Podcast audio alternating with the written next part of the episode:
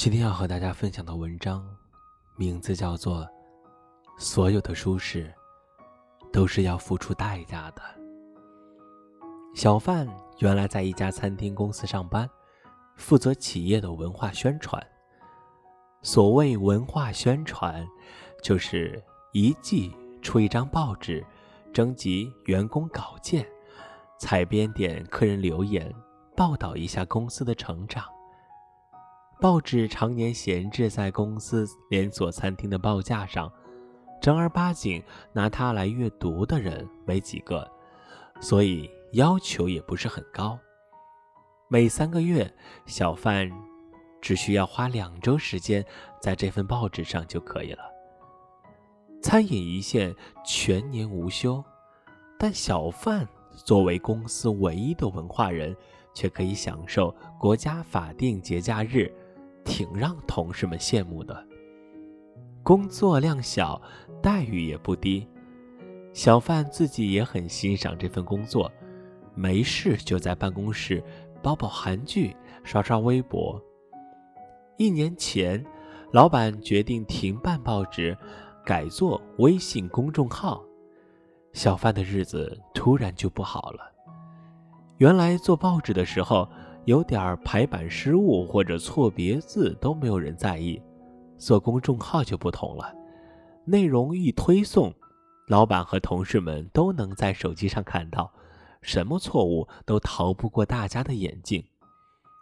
更要命的是，小范对运营一窍不通，硬着头皮打理了三个月的公众号，粉丝数不仅没有什么增加，打开率还越来越惨淡。老板一怒之下，把工作转给外面的专业人士兼职打理。这位小范没见面的对手，一个月就让公众号起死回生。一周一次的推送，从标题到图片都做得相当精美。每次都有送菜品的推广活动，还有后台互动抽奖，公众号的粉丝数和阅读量火箭般飙升。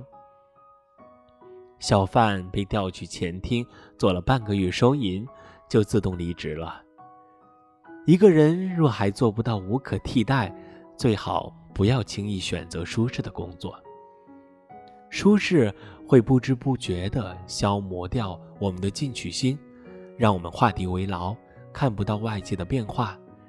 若想练就一身不被时代抛弃的本事，必定得承受一些痛苦，随时。保持学习的热情，才能持续成长。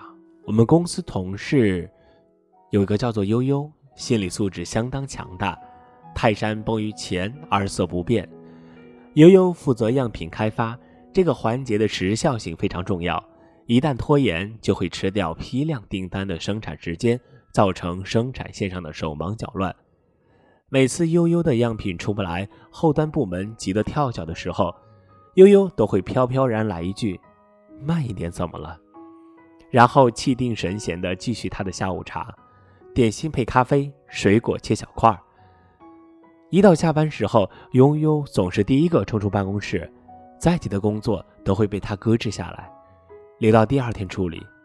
他的微信介绍里常年挂着一句话：“下班时间请不要和我谈工作。”在悠悠看来，只要工作不出什么大乱子，都是没事的。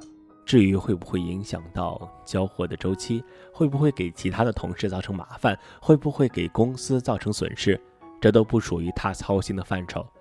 久而久之，上级不再把重要客人分给悠悠，悠悠也乐得悠哉，手上负责几个不常下单的小客人，工作量更少了，小日子也过得更加惬意了。只是同批进来的小伙伴们都挨个升职加薪了，这种福利一直没轮到悠悠。悠悠挺不服气的，跟主管抱怨：“凭什么大家都在涨工资，而就我没有？”主管也不客气的回了一句：“凭什么大家都努力，就你例外？”人与人之间的差距不是没来由的。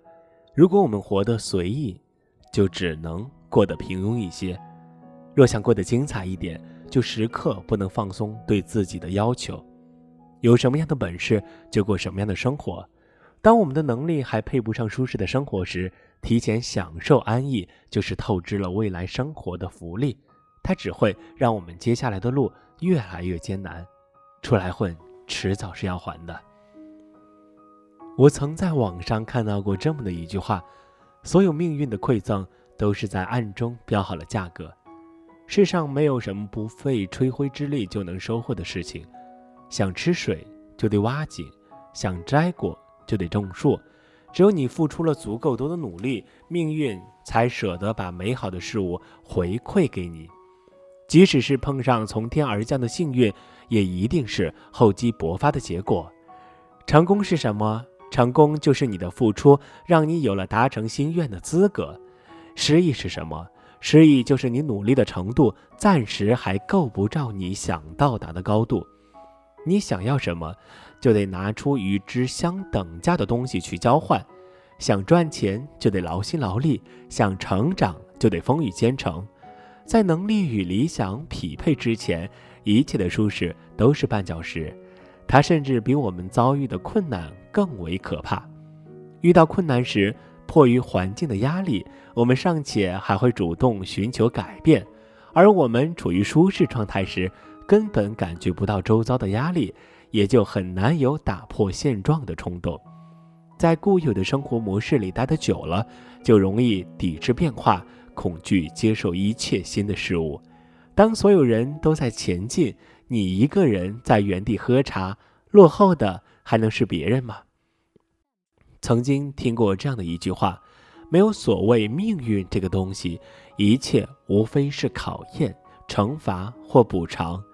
你创造的价值，岁月会以不同的方式回报给你；你亏欠的岁月，岁月也会以不同的方式拿回去。舒适是个奢侈品，享受之前先得问问自己够不够资格，不然他轻易就能吃掉我们的未来，连招呼都不打一声。